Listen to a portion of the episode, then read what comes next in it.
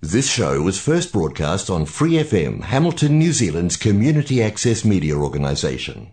For more information on our lineup of shows and the role we play in the media, visit freefm.org.nz.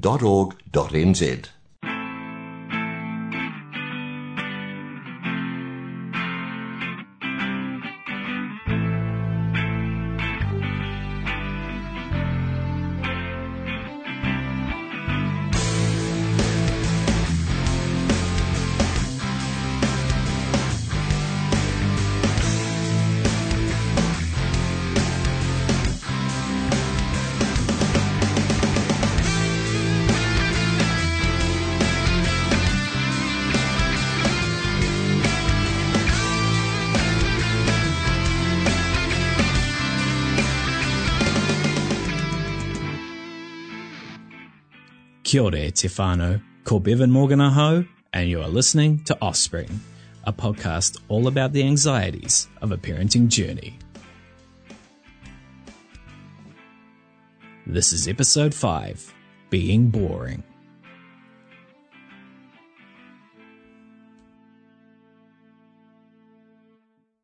So far in this series, I've looked at the parenthood journey before labour and obviously including labour last week there's a reason for that. The prepartum period for us has taken up about 35 to 40% of our parenting journey since Ava is still relatively young. Therefore, I felt like it made sense for me personally to devote about that much of the series to it. Those episodes are done now, and from here on, I'll be looking at the postpartum period and all the intense experiences and emotions that has brought. The episodes that lie ahead will deal with some pretty heavy topics. I'm going to be talking in more depth about addiction for a start. And then I want to focus on issues like sickness, pain, guilt, and uh, probably a bit of existentialism. So it's going to be a lot at times. I thought I'd start today with what I incorrectly originally thought would be a really light topic to ease us in. In this episode, I'm going to be speaking about tedium and the inevitable bouts of boredom that we must endure when raising a small child. And I appreciate that this might seem trivial and selfish because it's, well, it's absolutely both of those things. However, it's also not only those things. Tedium is a significant part of raising a baby in particular, but it's a topic that we're kind of discouraged from being open about. But like, I get bored parenting. I really do. And if you've spent any time with children, whether they are your own or somebody else's, I can only assume that you have gotten incredibly bored at some point too. I think that's the nature of spending hours dealing with a brain that's so early on in its development. But I will also assume that if you're anything like me, you've also felt kind of ashamed about being bored and had intense pangs of feeling ungrateful for feeling that tedium. It's sort of like everything else about raising kids. I can't even feel bored correctly anymore. And that's what I'd like to try and unpack a little bit here today. When we first brought Ava home, it was sort of impossible to be bored because there was just too much stuff to do and it was so stressful and overwhelming. I mean, looking back, the first couple of weeks we had Ava at home were actually just kind of a, a, a blur. The memories I have of that time are weirdly specific and sporadic. I remember being in the birthing unit um, and watching the cable guy in between bouts of feeding. And I just sort of recall, like in these moments, I was I was finding myself reflecting on the year 1996, and if my 11 year old self could have ever imagined where I was going to be in 24 years, if I'd even thought about it at that age. I remember coming home and our family being there to help us out in the first few days and just my sheer relief at that. Um, I recall small things like almost burning myself multiple times, getting things out of the sanitizer immediately after they had finished sanitizing because I still wasn't used to organizing myself to get things like that ready in advance. I remember trying to keep Ava's tiny little room warm with a heater and accidentally turning it into a sauna more than anything, mimicking the womb she had just emerged from. I remember breaking down in the kitchen at some time in the morning in the dark as I just couldn't handle the screaming and I was just so over what we were doing. I remember her little eyes barely being able to open and being so scared to dress her with that tiny little fragile body and rocking her while feeding her and being overwhelmed in both wonderful and horrifying ways about how this small little creature was now existing and how she could function and develop off these tiny little amounts of milk powder like it was some kind of sorcery. It was also profound and extraordinary. Um, every little action and development struck me as uh, equally absurd and divine in both, you know, good good ways and bad ways. I also recall though that I, occasionally I would admonish myself for taking moments for granted because I knew that those first moments were special, um, even when they were frustrating and bad. And I knew I had to make the absolute most of them. Um, I knew that this was the only time in my life that I would ever do all these things for the first time. And each moment should really have been treasured. But it all became really normal very soon and it became repetitive and frustrating and sometimes dread inducing whatever novelties that there were when we first came back, they had started to dissipate. For example, it really didn't take me that long to start doing my nighttime feeds a bit differently. At first, I was content to sit in a rocking chair with Ava and watch and listen to her in fascination. However, within a few days, I soon began making sure I had my iPad set up within sight with a decent run of cartoons queued up to help make the whole thing go a bit quicker. Burping once had such a, I don't know, such a sense of achievement tied to it. When I first successfully burped Ava, it was like, oh, I'm actually parenting and I'm, I've actually done this right and I'm, I'm going along with it. It was kind of exciting, like in a sense of accomplishment, but that lost its allure pretty, pretty quickly too. It soon became just more of a frustrating and tedious rigmarole, um, instead of like a competition with myself to, to get there and to, to get her feeling better and to finish the job, it sort of became something that I became really nervous about. And there was this sort of frustration when, when it wasn't working. And it wasn't, the, the sad part is it wasn't necessarily because I was worried that she would feel really bad. I was more worried about the fact that we were going to pay for it because she'd be feeling miserable and crying and all those kinds of things. So it became really selfish really quickly eventually I even got comfortable with changing her because originally that tiny little body was so hard to change for me. I felt like I was going to rip her arm from its socket every time it got slightly caught in her onesie. It was, it was kind of a white knuckle thrill ride, but eventually that taking the one onesie off and replacing it with another became less like a scene from the Hurt Locker and more just like a scene from like any assembly line in a factory, just with more washing and more baby poop. And I think every developmental leap or milestone or sign of significant growth has kind of been like this. The developments are all so impressive at first because, and just bear with me because I know this analogy is probably a bit overcooked, but because babies really are like little scientists making thousands of discoveries every single day. As babies learn what their extremities do and how their senses interact with their surroundings, they make the elements present in their environments clash so that they can measure the impacts. And because their own understanding of their own abilities is itself just another series of experiments, this leads them to repeating these various experiments over and over and over and over as they begin to develop new levels of comprehension and new levels of sensory engagement. It's fascinatingly surreal to watch and to witness. I remember feeling at times like I could just visualize all the new neural pathways being forged throughout Ava's brain as she did something as trivial as picking up a spoon and dropping it, only to pick it up and drop it another 11 times. There is no time, I don't think, in the human journey where the development is so rapid and so visually clear to spectators. And that is a truly beautiful thing to bear witness to. For Ava, there's been probably no better example of this explosion of neural pathways than the process of transitioning to solid foods. We started adding solids to Ava's diet at about four months old. And that transition became an ongoing epiphany that she is still experiencing today at nearly a year and a half old. Every new type of food, no matter how plain or pedestrian, creates a big bang event that forms a universe of neural connections, all blasting into existence at once.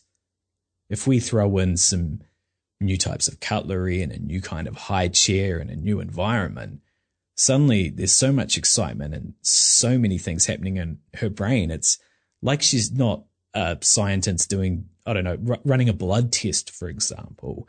It's more like she's in charge of turning on the Large Hadron Collider.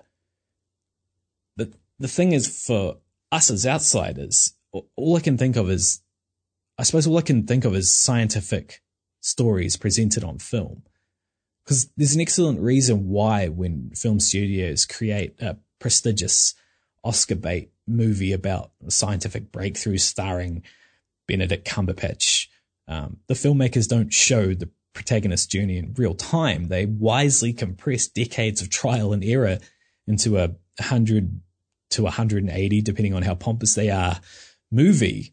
And they do that because the scientific process is immeasurably boring for anyone not involved sort of directly in it. It's repetitive, it's painstaking, and it often leads to frustrating dead ends. And unfortunately, as a parent, you know, we don't have the power to streamline our own little Alan Turing's development of their Enigma machine. We just have to be a witness to the ceaseless and relentless repetition of those failed experiments without having the ability to get your child to cheat, even though we did those experiments decades ago. As I write and record this episode, I'm 37 years old and I have had plenty of experiences in my life ranging from the sublime to the subhuman and the truth is that for a 37 year old me, plain porridge just really isn't particularly exciting uh, in the same way it is to Ava when she first tried it. My excitement and my thrill came from the discovery of seeing her enjoy solids and seeing how her brain reacted to this entirely new experience. And there are still moments where I appreciate how miraculous and awe inspiring it can be to watch. I do still think it's hilarious when we are with her grandparents having dessert and she knows instantly to go to her popper to get some of his ice cream. That doesn't stop being cute. But generally speaking, feeding is a frustratingly slow and boring grind. Ava might be on a culinary journey the likes of which our feeble adult brains could never comprehend. But for me, the excitement of feeding and watching her discover new things didn't really last, and it just became another chore to complete feeding time now uh, is normally a series of negotiations. We sort of are like Woodrow Wilson and she's kind of like George Clemenceau and we're having dinner in the Palace of Versailles at the end of the First World War. Again, I know it's really petty to complain about this kind of stuff, but the tedium we feel so consistently from something like feeding is very real. Even the most magnificent experiences become a job eventually all this isn't even taking into account some of the really petty and trivial stuff that I get frustrated by. I was hoping that even from a very early age, I could introduce Ava to, you know, some really cool stuff. And no matter how much you tell yourself that you won't live vicariously through your children, you do kind of hope that they'll like the same things that you like. Um, but then somebody will introduce them to nursery rhymes or the Wiggles, God forbid. And suddenly you'll see that no matter how elegant and ageless and timeless you think that the writing in Simpsons season five episodes are, or how child friendly some of your music tastes are, they're just not as exciting to a one year old as the Wiggles and their stupid propeller song are. I remember reading an interview with Brad Bird, who's the director of some really iconic animated films like The Iron Giant, Ratatouille, and both of the Incredibles movies. And he was speaking about how his experiences as a stay at home father helped shape elements of the second Incredibles movie. And this following quote really hit me like a ton of bricks when I remembered it. He said, I had a real bachelor's notion of what having children would be like. I thought I'm going to start them out on silent films. And so they'll think they're cool and they won't know that they're really old. And then I'm going to do this and then I'm going to do that and it'll be fun. They're little blobs that have no individuality until they have started to have life experience. And basically everything I was thinking was wrong. I mean, there's no good reason why you should ever expect to be entertained by the same things that your infant child is and vice versa. But it was still a bit of a shock to the system just how little she was interested in some of the things I thought were an absolute shoe in. And it's still a bit of a shock to the system now that I get worn down by her when she's grizzly. And sometimes I find myself in a spot where the only thing I can think to do is give in and put on a collection of Wiggle songs, even though I know that I'm going to want to bang my head against the wall while they play. And I should also add, that's nothing actually against the Wiggles. I'm aware I'm not their audience and I admire what they do and their whole philosophy, blah, blah, blah, blah, blah. I also find their songs just unbelievably annoying. But here's the rub, the really depressing part about boredom and tedium and parenting. Earlier on, I mentioned that I, I feel like I can't do boredom correctly now that I'm a parent. And that's because when I first started to find parenting tedious, I didn't just feel bored, because that would be far too simple. Instead, I always ended up facing a tag team duo of feelings. I felt bored, and I felt like a petty, selfish, pathetic little failure. As I made reference to earlier on, I, I know that these moments I feel frustrated by won't last. I know that so many parents out there have suffered tremendous, indescribable, incalculable, incomprehensible, earth shattering loss. And they would rightly murder me where I stand to get some of that tedium back. I, I know that regardless of the avenue that Ava's life takes, it's pretty much impossible that there is any future outcome where I won't be looking back wistfully at this time, wishing I had appreciated it more. I know that tomorrow is not guaranteed to me or to anyone. If something were to happen tomorrow, I'd be so full of regret for taking these moments for granted as if they were endless and forever and guaranteed. I mean, when Ava has been sick, all I've wanted more than anything is a return to the tedium and banality of our routines. So, yeah, I haven't just felt bored. I've also felt like a failure and a selfish, petulant brat alongside feeling bored. But it still somehow gets much weirder than that, even. Since Ava was born, I've had several incidents that I sort of just refer to as mental collapses. And they're basically what the name implies. I break down and I lose my ability to function as a parent even slightly adequately. And when this has happened, Gemma has offered to take Ava and stay with her parents just up the road so that I can take some time to recover. Other times, my mum has come down to lend a hand. Um, but regardless of how the situation has evolved specifically, I've been fortunate enough to get a break. And it's not as dramatic as it sounds when I describe it like this. Like when these collapses have happened, I simply haven't had the strength to deal with the monotony of parenthood because I haven't had enough energy to do much more than the absolute minimum my brain and body required to keep ticking over. When Gems offers these breaks, it's her doing her best to help me. Now, at the risk of completely derailing this podcast, I, I do want to address something. If you think that sounds like she's having to take the brunt of the work, then I don't blame you because that's true. And believe me, I've felt it more than you could probably ever feel it. In fact, the initial collapses were compounded by the guilt and shame I felt when she offered to go away for a night or two. I felt like I could barely call myself a father when I was so overwhelmed by even the most banal aspects of parenting that my family would excise themselves from me. But those feelings didn't help anything.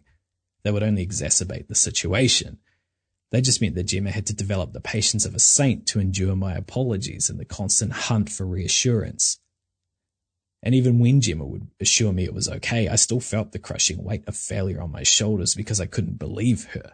It was a cyclical hellscape of emotional warfare between different parts of my brain. I've worked a lot with a psychologist over the past year to accept that it's actually okay to have these moments.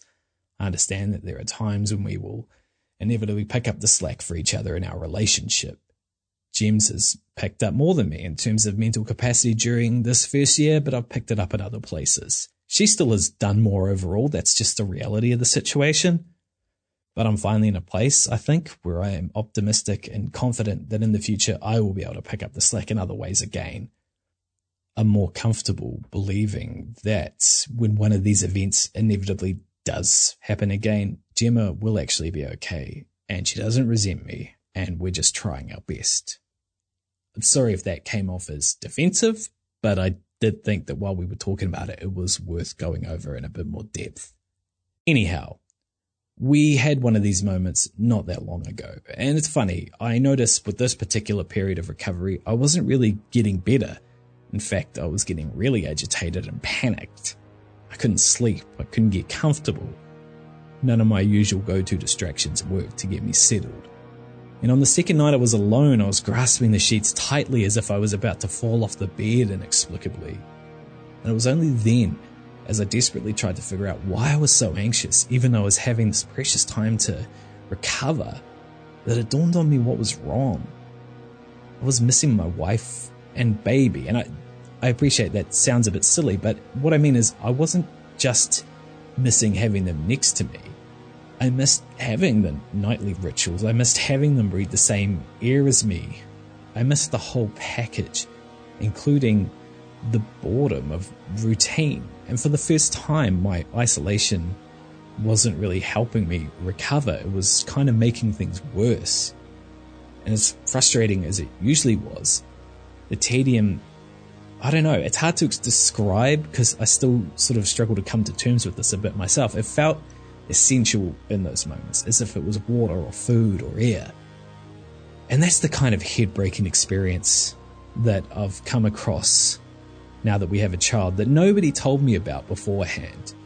Because never in my life before Ava did I ever have the experience of a total mental collapse that somehow made me miss tedium that would have in part contributed to the collapse even though that same mental collapse meant that I didn't have the mental capacity to deal with the very same tedium I was missing at that time. And what do you even do with that? Like, what did I even just say? I spent probably half an hour trying to shape that paragraph I just read, and I'm not sure if it makes any sense whatsoever, and I still don't know if I understand it. How can anyone feel good about themselves or feel confident in their ability to parent when they can't even be bored correctly? boredom and tedium shouldn't be that complicated. You should get bored, find something to do, and or have some sleep and then it passes. It shouldn't require this kind of introspection and all these complex emotions. It should be straightforward. But like everything else in parenting, even these simple feelings can become so hurtful and complicated when you're enduring mental health struggles and you're feeling submerged in the ocean of parenthood. The ironic part is, I don't even know if these feelings are slightly relatable to anyone out there, or if you've experienced anything like that. I'm hoping there are others, but I also have the sinking fear that all my pontifications about tedium and boredom might not be relatable to you at all, and in fact, you've already turned off the show in frustration, or, you know, boredom.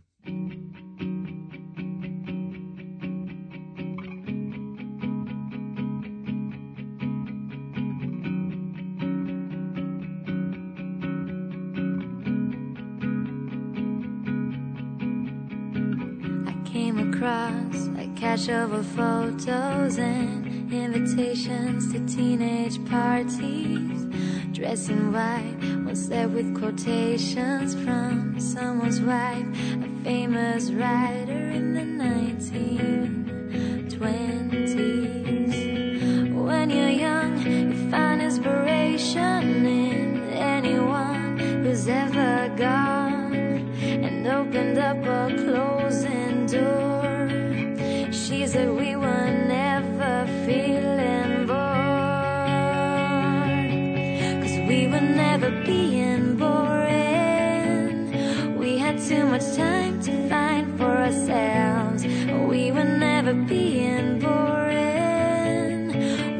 Up and thought and make amends. We were never holding back or worried. That time would come to an end. When I left, I left from the station with a heavy sack and some trepidation. Someone said, if you're not careful, you'll have nothing left and nothing to care for 1970s. But I sat back and looking forward, my shoes were high and I had scored. I bolted through a closing door. I would never find myself feeling bored. Cause we were never being boring. We had too much time to find for ourselves. We were never being boring. Just stopped and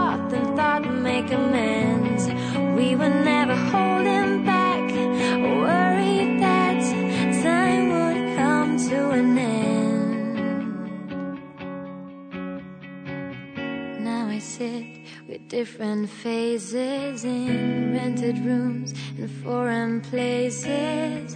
All the people I was kissing, some are here and some are missing in the 1990s. I never dreamt that I would get to be the creature that I always meant to be.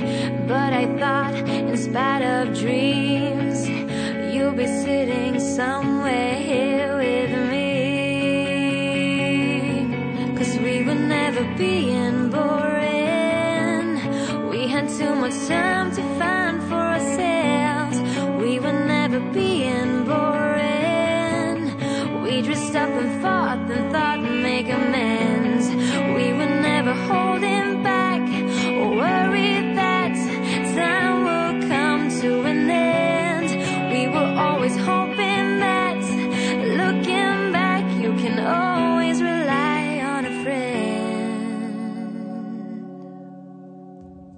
That was a cover of the 1990 Pet Shop Boys classic Being Boring by Sue Ellen. But not only was it a cover, Sue Ellen is actually a persona of Swedish singer-songwriter Tuva Lu, which is quite a cocktail of words just there.